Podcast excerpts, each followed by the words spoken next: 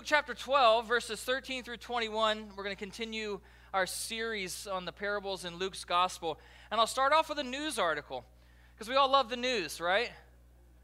If you're new, I don't preach from news articles, um, but I think that this is an interesting one and it's uh, an interesting opening illustration to where the text is going to take us today. Um, this is a, actually a, a Reuters news article from several years ago, and it was entitled The Last Taboo Why Nobody Talks About Money. It says this Everyone knows that there are a few hot button topics that can make any conversation go nuclear. All right? What are they? Religion, health, politics, death. But when it comes to the most difficult conversation you can possibly have, a new survey from the Wells Fargo Company found one clear winner money. In fact, according to this survey, 44% of Americans point to personal finances as the most challenging chat anyone can possibly have. Even the existentially terrifying topic of death, which you might expect to top the survey, comes in second at 38%. We can talk about death and you dying, or we can talk about your personal finances. Pick one. Most people would pick death. It says also far behind are the perennially explosive topics like politics at 35%, religion at 32%. So we're safe. You can talk to your coworkers about religion. There's at least a couple of other things that'll tick them off even more. So it says this what exactly is going on here in a society that is ostensibly one of the wealthiest in the world? Why is everyone so frightened to talk about such a basic subject? A quote It is such a loaded conversation, and there is so much subtext and hidden meaning wrapped up in money, says Daniel Crosby, a behavioral finance expert from Huntsville, Alabama. Money, here's what he says money is shorthand for happiness, power, and personal effectiveness. So it can be very scary. When money is short, it can be seen as a deficiency, and when there's a lot of money, there can be fears that greed takes the place of genuine love. Whatever the reason for avoiding the subject, money mistakes, embarrassment, or fears of conflict, silence is no long term solution. It's found it really interesting that a secular news outlet would call money the last taboo, the thing that nobody wants to talk about. So, you know what we're going to do today? We're going to talk about money. And if you're new here today, maybe you know that. Um, that other stereotype or taboo about churches that like they only want my money they're only here for my money they're going to ask for my money i'm not going to ask for your money today Put your wallet away, put your bank account app away. Don't freak out. I'm not here to ask about money at all. This isn't about me talking about money. This is Jesus talking about money. Culture might be afraid to talk about money. You know who's not afraid to talk about money? Jesus. As a matter of fact, how many of you have heard like that Jesus talks about money more than any other topic in the gospel? Has anybody ever heard that before? I've heard people say that. Actually, one time I said it myself. It's not completely true, it's not like 100% factual.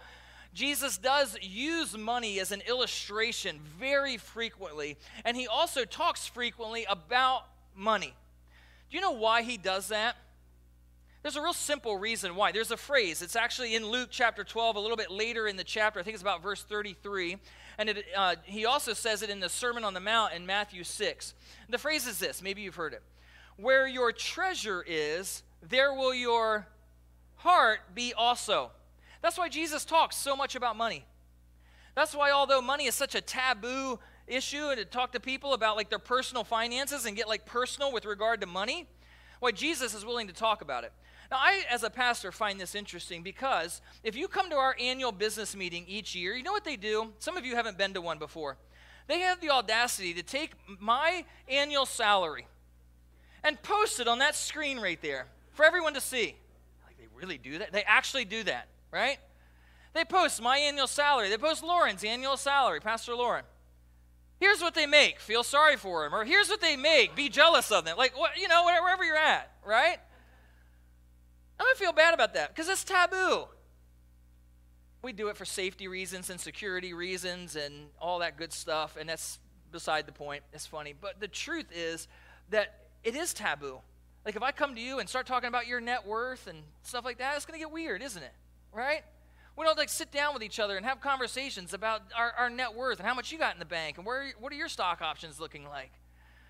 Jesus talks about these things because where your treasure is, there your heart will be also. Jesus doesn't talk about money because he needs your money. Jesus doesn't talk about money for any other reason than the fact that our possessions are an indicator of our heart. The way that we pursue possessions, the way that we look at money, the way we uh, our view on savings and retiring and investing and all of those things are a good indicator as to some of the things that are going on in our heart. Whenever Jesus talks about money, it's not really ultimately about money, it's always about our heart. And in this parable today, Jesus is going to use this story as a lens to look into people's hearts as it relates to their relationship with Him. So let's read it together. Luke chapter 12, starting in verse 13. If you have your Bibles, if you don't, there should be one right in front of you there. Luke chapter 12, verse 13. Someone in the crowd said to him, Teacher, tell my brother to divide the inheritance with me. But he said to him, Man, who made me a judge or arbiter over you? And he said to them, Take care, be on your guard against all covetousness, for one's life does not consist in the abundance of his possessions. And then he told them a parable, saying, The land of a rich man produced plentifully. And he thought to himself, What shall I do, for I have nowhere to store my crops? And he said, I will do this I will tear down my barns and build larger ones, and there I will store all my grain and my goods. And I will say to my soul, Soul, you have ample goods laid up for many years. Relax, eat, drink, and be merry. But God said to him, Fool. In case you're wondering, that's never good. God says, Fool. This night your soul is required of you, and the things you have prepared, those whose will they be? So is the one who lays up treasure for himself and is not rich toward God.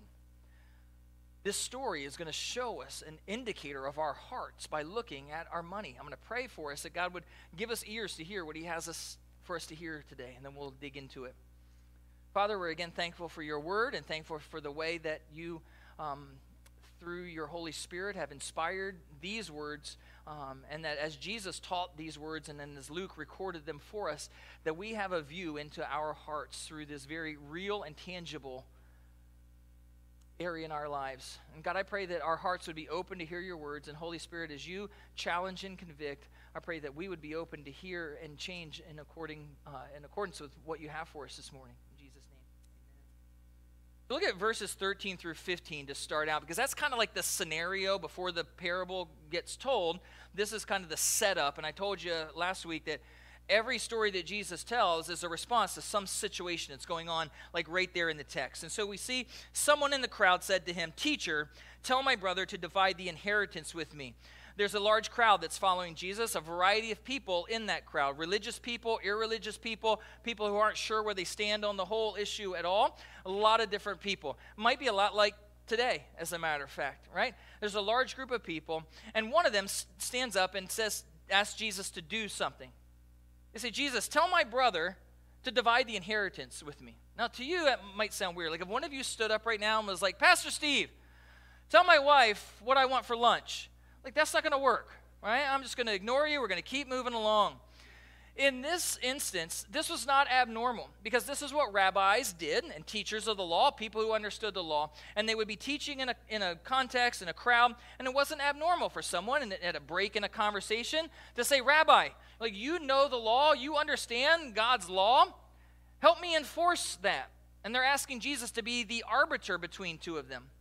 When he says, Ask my brother to divide the inheritance with me, likely this is a younger brother asking Jesus to arbitrate between him and his older brother. And the older brother seemingly didn't want to divide the inheritance. And if you know uh, much about um, Middle Eastern culture in that day, land was a big deal, uh, inheritance was a big deal, possessions were a big deal. And typically, the older, the oldest sibling got a double share of the inheritance. By the way, that wasn't just so that they could run and have fun with it. That was because they were ultimately responsible for the welfare and well being of the family. Not just their nuclear family, but the whole extended family. And what happened is when younger siblings started saying, hey, give me mine, and hey, give me mine, and hey, give me mine, and divide this thing up, if all of your wealth was in land and it all got divided up, that was weakening your family status. Uh, what we can see just in this request is that this that there's a, some sort of a relationship rift between these two family members. And this person is asking Jesus to arbitrate between them so that he can get what is his. We can surmise from that that this person who's asking the question has his own personal financial future in his mind. He's thinking about himself and his own financial security, his own wealth, and his own wealth assessment, and getting what is uh, rightfully owed to him. But it's very possible that he's not thinking about the greater good, that there was a lot more to be lost than just the loss of his part of the inheritance. And there was a lot more to be gained than just him getting his little piece of the share. And that we can surmise from what Jesus says in just a minute that there was more that was driving this man's heart. And that's why verse 15 is important. When Jesus in verse 14 says, Man, who made me a judge or an arbiter over you? Jesus is saying, There are bigger things here. There's more important questions to be asked than just give me my piece of what's owed to me. And then he cuts to the heart of the issue in verse 15. He said to them, so Jesus looks at the whole crowd. They've heard this request, they've heard what Jesus said to the man. Jesus says to the whole crowd, Take care. Be very careful. Be on your guard. Have your guard up. Be prepared for battle. Against all covetousness. Some of your translations say greed, covetousness, and greed. Greed and co- covetousness is an exe- eh, excessive and consuming desire for more. Excessive and consuming desire for more. Many of the things that I will say today from this parable will sound an awful lot like what we call the American dream, right? It's so interesting when we preach and teach through Jesus' teachings from 2,000 years ago and how highly applicable they are to our life and our circumstances right now we live in a highly individualistic and materialistic society. Some of that is brought on by our system of government. Some of that is brought on, uh, most of it, by our own personal willfulness and sinfulness, right? There are really good sides to capitalism, and we love capitalism, and we want to live in a capitalistic culture. But there are also some downsides to that. I won't spend a ton of time getting into that. But one of the downsides can be this individualist materialism that is always expectant and looking for more. I feel like I deserve more. I deserve better always and at all times. Scripture calls that covetousness or greed. As a matter of fact, the fifth, uh, the tenth of the tenth commandments do not covet. It's so important it made God's top ten list. Yet we think that sometimes that's just part of normal thinking in American life. Jesus says, Be on your guard against all covetousness. And then he says this For one's life does not consist in the abundance of his possessions. One's life does not consist in the abundance of his possessions. There's a few different Greek words that you can use to translate the word life. The one that's used here has to do with eternal spiritual life. If Jesus was just talking about like his physical life, he would have used the word bios. This is the word Zoe, and it has to do with like your spiritual life. So he's talking about more than just like your everyday moving, living, and breathing. He's talking about like your purpose. He's talking about the meaning, what brings meaning to your life.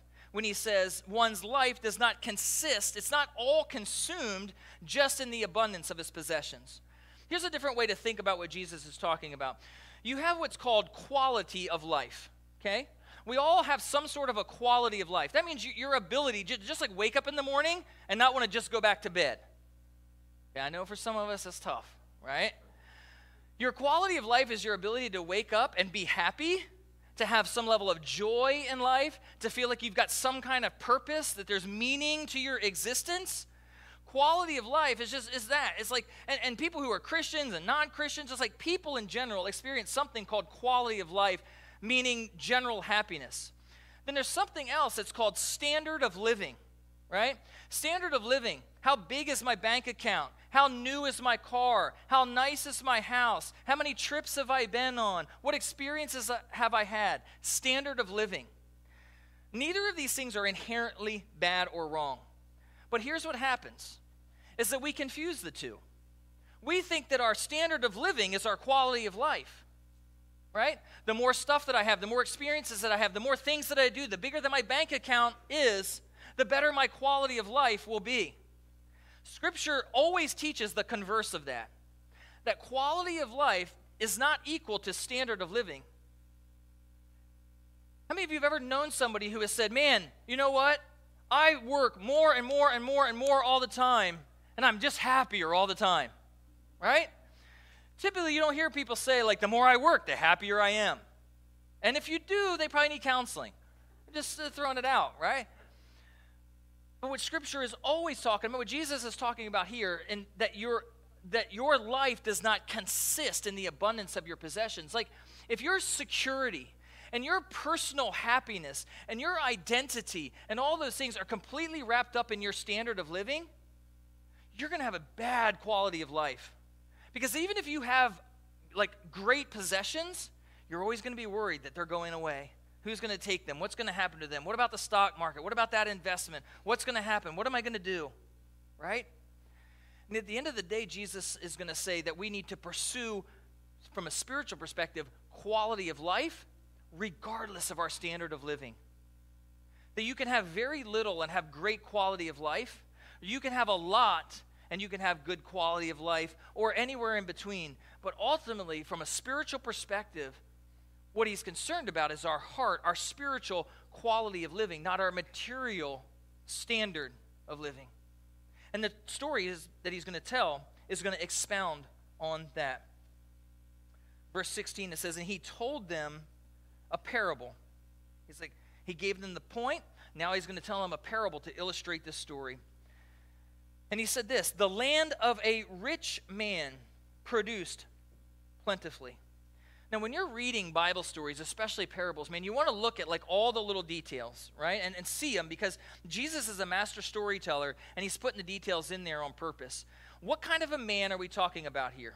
Poor man? What kind of a man are we talking about here? A rich man. This man was rich before the parable started. Okay, it's a, it's a story, it's a fic, fictitious man, but at the beginning of the parable, before anything else happens, he's already rich. That means he's not needy, He's not destitute. He's not even middle class, right? That whatever's going to happen to him later is not going to be something that he has like great personal need that he needs to hoard this for. He's already rich. It says, The land of a rich man produced plentifully. Does this say that the rich man got out there with his tractor and his plow and made that land produce plentifully? It's all passive, isn't it, in verse 16? Who gave the increase to this man? God gave the increase to this person. The land of a rich man produced plentifully. This is not the rich man working harder than everybody else or being smarter than everybody else or having a better business plan than everybody else. This is that God blessed someone. And that's very important because of the next verse. Verse 17 He thought to himself, What shall I do? For I have nowhere to store my crops. I don't know about you, but I've read this parable many times. And every time I've read it, before I really dug in and studied it, I thought, like, is this guy really that bad? His land produced plentifully. I grew up in farm country, you guys. Like, I get it, right? Some years, bad corn crop. Other years, very plentiful corn crop, bumper crop. Like, the guy was a farmer. He was rich. He had a bumper crop and he's like, I need to store all this. Let's tear down these barns and build bigger ones. What's wrong with that? Here's what's wrong with that. Back to the text. And he thought to himself, What shall I do? His first thought revealed his heart's greatest desire. His first thought, what he led with in times of prosperity, revealed his heart's greatest desire. What shall I do? I know, I'll build bigger barns to store all my stuff. In that society, especially as like a more com- community focused society, there were lots of people that could have used his help. This is not what he needed to get by on. This is not him storing up for a season in a season of plenty because of a season of want later on. This is having more than enough for him to live on. And the first thing he thought about was not other people, the first thing he thought about was himself. know, you can tell a lot about your heart by what you lead with in times of plenty. We can tell a lot about our hearts by the first place our thoughts go when God blesses us with extra. You get that extra paycheck, you get that bonus, you get that return on investment. Where does your heart go? Sweet, now I can. What's next? You can tell something about your heart related to that. The rest of Jesus' story is going to bear that out. At this point, a rich man, through no fault or help or whatever of his own, was able to, his, his land produced plentifully. And his first thought was, I'm going to store all of this up. Some of us will say, like, he's smart. He's got a savings plan. That's a really good thing. Jesus is going to actually condemn him for that. And we'll see what it teaches us. Now, in verses 17 through 19, I'm going to read through all these verses, and I want you to listen for the words I and my. He thought to himself, What shall I do? For I have nowhere to store my crops. And he said, I will do this. I will tear down my barns and build larger ones where I will store all my grain and my goods. And I will say to my soul, Soul, you have ample goods laid up for many years. Relax, eat, drink, and be merry. What this parable is teaching is the difference between ownership and stewardship the I and my over and over and over again shows that this man feels like he's the owner of everything that God has blessed him with, rather than the steward of everything that God has blessed him with. And there's a distinct and powerful difference. If I own it, then it's mine. I get to do what I want with it. It's for me. I got it through my own hard work, and I got it through my own ingenuity. And look how great I am, and it's mine, and I get to store it and keep it and use it however I want because I own it. Scripture never talks about money in terms of ownership, it always talks about money in terms of stewardship. Stewardship first acknowledges where it came from. God blessed me with this. God has given me this. God has given me this for a reason. And it's not my, my own personal relaxation and enjoyment. God has given me this so that I can be a blessing. You've heard that you're blessed to be a blessing. God has blessed me so I can be a blessing to other people, right? Most of us see ourselves as owners rather than stewards of what God has given. And I would say again that ownership is the American way, right? Ownership is the way that we're taught to look at money and finances. Because we, you work hard, and you're smart, and you're industrious, and you save. And so it's yours, and you own it. But Scripture teaches a different attitude toward whatever it is that God has given us. And the attitude is that of stewardship, that it came from God. You see the individualism and the aloneness here? This is striking to me. Like, where are this guy's friends? Where is his family? Where's his community? It's one guy, it's all aloneness. And again, I'm telling this story to 21st century Americans who are used to, like, we live in an individualistic culture. In that culture, it'd be even more striking. Because when you had a bumper crop, that affected not only you, but everybody else. And as a man, you would have been one of, probably he would have been one of the elders of the city, would have called the elders of that town, and they together would have made a decision on what to do with this. And, one of the things that is sad here is that he's doing it all alone. Like he planned alone and prepared alone, he built it all alone, he indulged in it alone, and ultimately we'll see that he died alone right? There's a Christmas story that's a lot like that, isn't there? Right? Scrooge. And nobody wants to be a Scrooge. But that's what you see in this text is someone who's alone and storing it up all for themselves. Verse 18. Then he said this. He said, I will do this.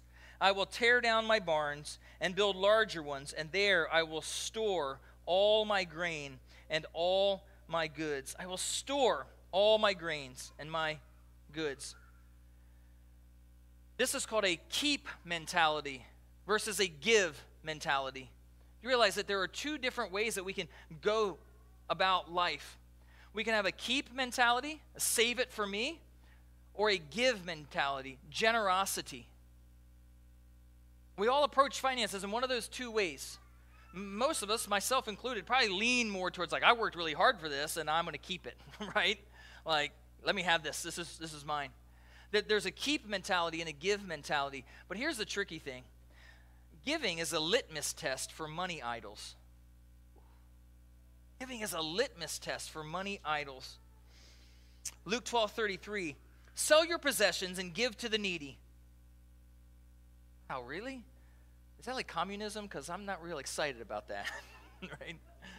We'll have another class on that at a different time. I am not advocating communism. Please make sure that gets on the video. Not advocate. Uh, no, right?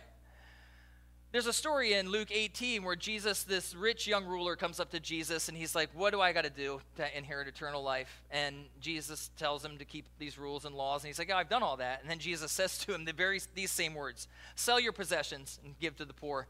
And, it, and the guy, like, totally broke down. And it was very sad because it says he was exceedingly rich. Giving is a litmus test for money idols, right? At the end of the day, man, I can, I can I can tell pretty good whether or not I'm making money my idol by how willing I am to give to people, to causes, to, to real needs. And we are all about giving responsibly here, okay? This is not like just start throwing money at things. That's a whole different conversation. But giving is a litmus test for money idols. Like if, if you hate the fact that God says you, you need to tithe, like if you like, oh, that's so hard for me. That could be a, a, lens into your heart and where you're at in relation to what God has given and blessed you with. Verse 19. I will say to my soul, Soul, you have ample goods laid up for many years. Relax, eat, drink, and be merry. You know what we call this, right? You know what we call this? I have ample goods stored up for many years. Relax, eat, drink, and be merry. What's it called? Retirement. Yes. Yes. Now he's going to attack American retirement. I think retirement's okay. But I, I like what one, one author, I read this this week. God didn't create us to run hard until we're about 65 and then pop it into neutral and say, This is all about me now. That's me paraphrasing this guy, right? God didn't create us to run hard from the time we're 20 to the time, you know, I can't wait till I'm 65, pop it into neutral, and life is all about me. Yes. Eat, drink, be merry. Woohoo. Right? No. You want to work faithfully and work hard and save and invest well so that one day you can quit your day job? Praise Jesus, right? If you don't like your day job, clap with me right now. Woo! Yes, there you go. Pastor said I can retire. What you can't do is stop serving Jesus, right? You don't get to hit cruise control and be like, all right, I did my time. I'm out now. Y'all take care of it. I'm just going to sit back here and relax. No, that's the part that's not biblical, right? You want to retire, you want to take a cruise, you want to take your pastor on a cruise, feel free. Amen. Let's go. Giving. I mean, come on. I get seasick, so we're out on that. You want to, you know what? You want to have a retirement house. You want to do that's between you and the Lord, right? We're not saying don't retire, just keep on. No. But what we are talking about is what is my attitude? Like, if my whole attitude is like, I can't wait until I get to 65 or 68 or whatever, and then I can just hit cruise control, and then life is really going to be about me, and I'm just going to do what I want to do, that says something about my heart, right? I know people who have retirement homes in other places and use those for ministry and the glory of God. I know people who are retired or semi retired who give, give, give of their time and their energy here at this church and at other churches and other places. Like you can be retired and still working hard for the kingdom of God. And what Jesus is saying is that's the place you want to be. Like that's the most rewarding place. John Piper talks about it. This isn't in my notes, so I don't know if I'll get it right or not. But John T- Piper has a book called Don't Waste Your Life. It's one of his older books, so some of his new stuff is making you scared. This is an old one, so it's fine, right? He says, Don't waste your life. And he talks about the trifling fog that, that comes over us as American consumers that makes our whole life just all about us. And like the idea, he uses the idea of like a retirement community with a golf course, and your whole life, like your whole retirement, is just all about living for you, you, you, you, you. And he's like, we were created for that. We're not going to find any happiness in that. Like, I've been to that, right? Like, we had a family friend who had a home in the villages in Florida, retire, amazing retirement community. And it was really cool. But I was there for like 15 minutes. I was ready to like strangle someone. Most of it was the driving. But, yeah, retired people driving. But God didn't create us ultimately for that, right? Like ultimately, God created us to continue to give and to continue to serve and continue to, to work for Him. You don't retire from your Christian life. You retire from work, great. We don't retire from our Christian life. When he's talking about that in verse 19, I will say to my soul, You have ample goods laid up for you. Relax, eat, drink, and be merry. You heard that phrase before? Eat, drink, and be merry, for tomorrow we die, right? Uh, various cultures throughout human history, as a matter of fact, have had different versions of that saying. I want to. You guys want to take a little field trip, Bible field trip, real quick. I want to go to the Old Testament, several hundred years before Jesus. We're going to go to the book of Ecclesiastes. Ooh, that's a dark book. Where are we going there? It's like one of my favorite books in the Old Testament, actually. Ecclesiastes 2. Turn to Ecclesiastes 2. It's almost right in the middle of your Bible. Because this phrase is actually going to show up several times in Ecclesiastes, and it's actually a positive thing. And I want you to, to see that, to see what is happening here. Ecclesiastes chapter 2, verse 24.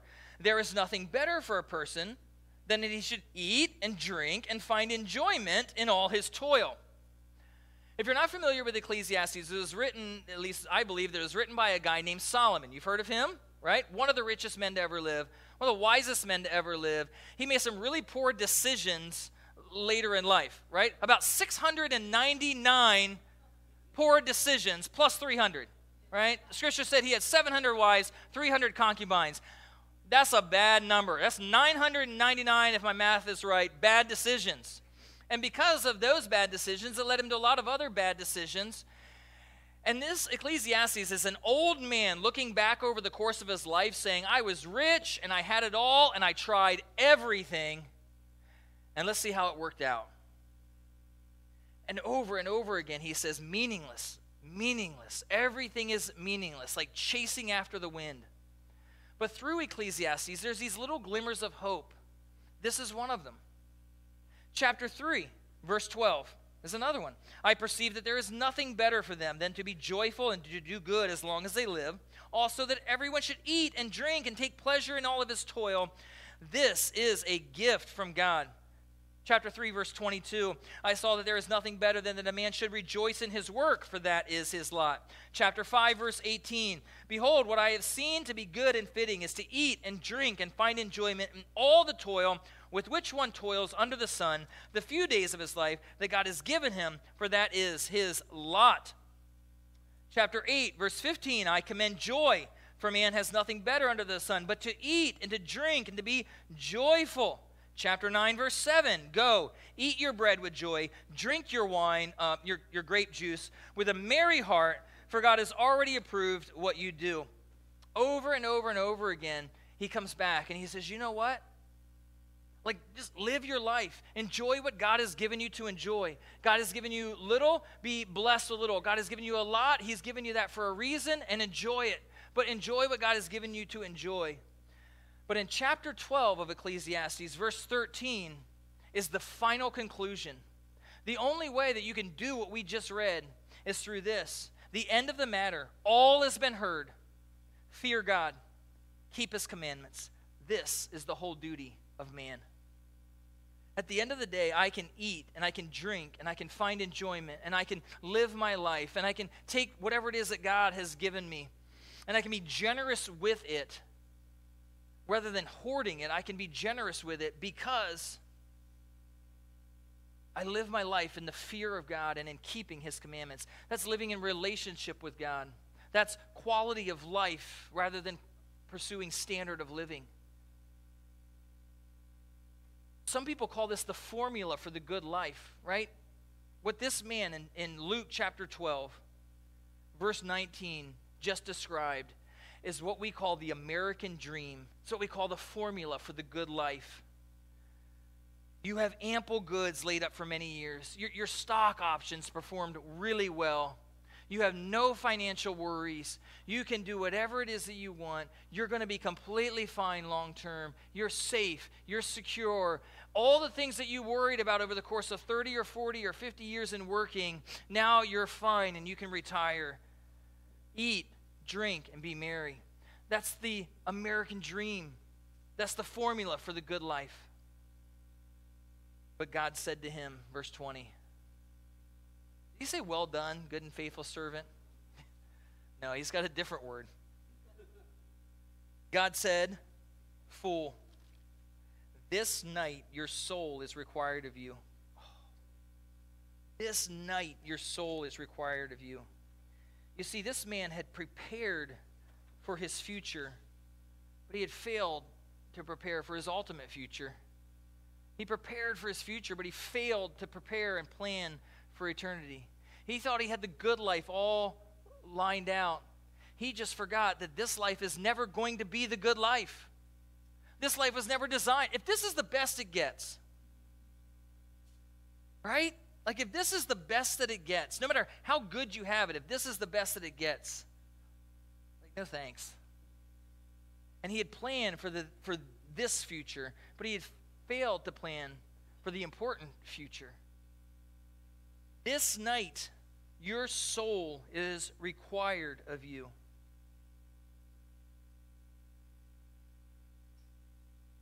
Says the things that you have prepared, then whose will they be? See the irony in that? Possessions had been given, possessions had been hoarded, they had been used selfishly, and then they were left behind. Like, that's the story of so many investors today. So many people who are pursuing the good life and pursuing the American dream like crazy. Tonight, your soul, this very night, your soul is required of you. You're going to be called to account. The tragedy in this story is that this guy planned and prepared and pursued, and he got exactly what he planned and prepared and pursued. He got exactly what he was looking for. Unfortunately, he planned and prepared and pursued the wrong stuff, the wrong thing. I don't know about you, I don't want to be that guy. I don't want to put all my time and energy and effort into that. At the same time, my wife and I this past week said, you know what? I've got three daughters. That means three weddings. My buddy Emmanuel is here this week, uh, this morning for the early service. He's got seven daughters, and they're Latino, so he's got seven quinceañeras and then seven weddings. I prayed for him. So I got no money to give you, but no. But we we got talking about we got th- like three weddings that we'll have to prepare for. We got college for three kids. One of them is like 16, and now we're like starting to talk about college. So we started to talk about things like you know like you got to have your financial ducks in a row. That's really important. I think one of the things that people think is this. There's, and I heard this before. This isn't like from me. I didn't make this up. But there's a few different kind of people with relation to money. You have, well, just there's like four categories, right? You've got like righteous rich people. You have righteous poor people. You have unrighteous rich people and unrighteous poor people. If you don't like poor, we'll just call them middle class. That's fair, right? But the righteous rich are those who have worked hard, invested well, been smart, and God has blessed them for His own reasons and His own purposes, and he, they, they have received their money um, with righteous by righteous means. But then they also have a mentality that we've been talking about today of giving, of sharing, of serving, of seeing money as a gift to bless other people rather than a God to be worshipped by uh, them and to use other people in that way. That those are the people who are the righteous rich. You can also be a righteous poor middle class, righteous poor person by not being covetous, by being thankful for what God has given you, by being wise and, in, and budgeting well and, and investing what God has given you to invest in whatever ways that that makes sense for you, and then using whatever God has given you there to bless other people. It's really all about attitude. But you can also be unrighteous rich, which is what this guy is, right? It's mine, give it to me, I own it, I'm keeping it, a keep mentality versus a give mentality, all of those things. And you can be unrighteous poor. You're always the victim. You're always complaining about what everybody else has and what you don't have. You're upset at God because He hasn't given, given you things. You're always looking to the government or somebody else to bail you out and give you a handout. That is an unrighteous poor person. what God has called us to is to be righteous. God decides if I'm rich or if I'm poor or anywhere in, in between. God has called me to be righteous and not unrighteous. He's called each of us to be righteous and not unrighteous with regard to what He's given us. And at the end of the day, that's what stewardship looks like. In verse 20, before we finish up, get to the last verse, I think that the most important thing here is the understanding of this perspective on eternity, right?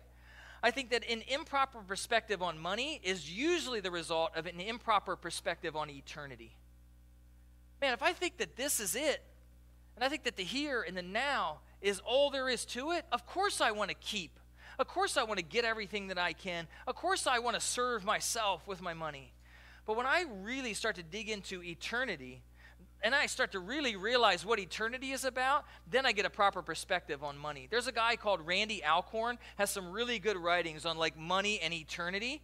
He has a ministry called Eternal Perspectives Ministry, and his whole job, his whole ministry is about helping people see money and other things in light of eternity. And I think that's where we miss it as Christians because, again, we live in a society that doesn't have eternal perspective, and we're trying to keep up with them. And so then it's always about the here and the now and the present as opposed to having an eternal perspective. Verse 21, as Jesus has ended the parable, he kind of gives the, the end result, the conclusion. He says, So is the one who lays up treasure for himself and is not rich toward God. You can be rich toward yourself, or you can be rich toward God.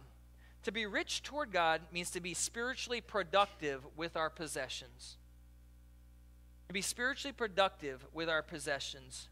And I want to, again, I want to be really clear that, that Jesus isn't against any like social or any material um, status. Jesus isn't against rich people or poor people. There's actually a really cool study. If you go to Luke 18, not right now, but at a different time, and look at the rich young ruler, and then in Luke 19, the very next chapter, Zacchaeus, who was also a rich man, those are two different perspectives on money.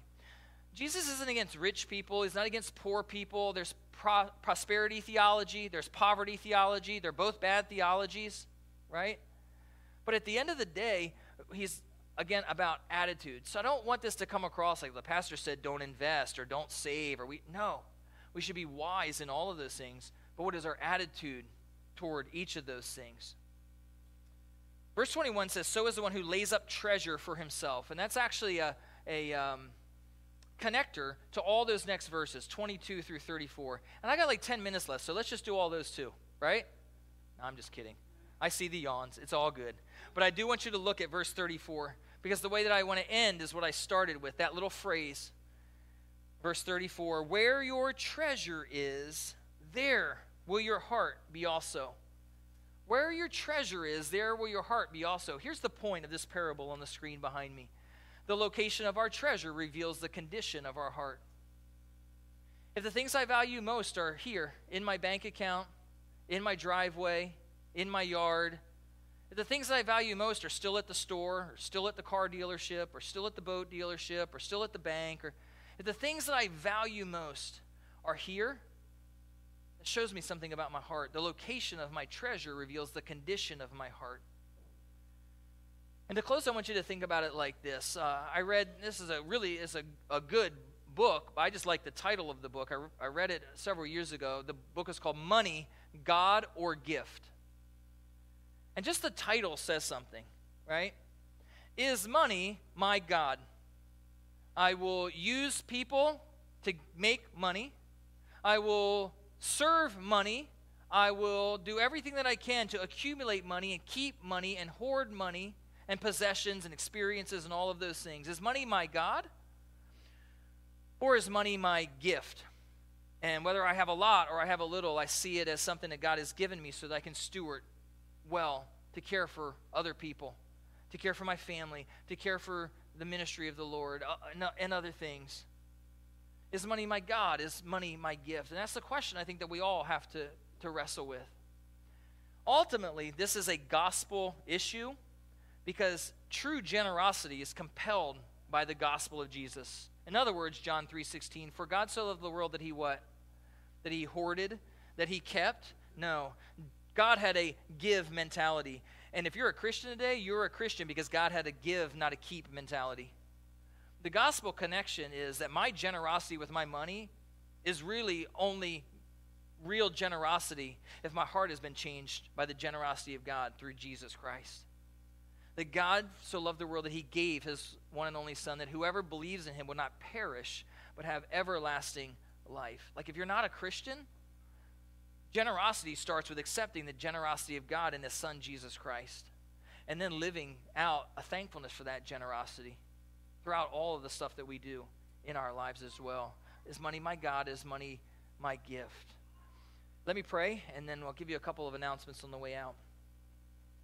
Father, again, thank you for your word. Thank you that you are uh, never shy in talking about the things that we need to hear about. And we thank you that there are real, tangible ways that we can look into our own hearts. And God, that money is just one of those ways. Um, I know it's taboo. I know it's, it's not fun to talk about. Uh, God, I just pray that you would give each of us the courage that we need to take a look at this particular area in life and what it teaches us about our hearts. And uh, you would convict us as we need to. Maybe there are people here who are being really generous and they just need to be encouraged in that generosity. Maybe there are some of us who are struggling financially, like we don't even know if we have enough to pay the bills, so how am I supposed to be generous with other people? And God, you would encourage those people as well that whatever is given is given from you. Um, that we would just continue to cultivate that attitude of, of thankfulness and gratefulness and generosity.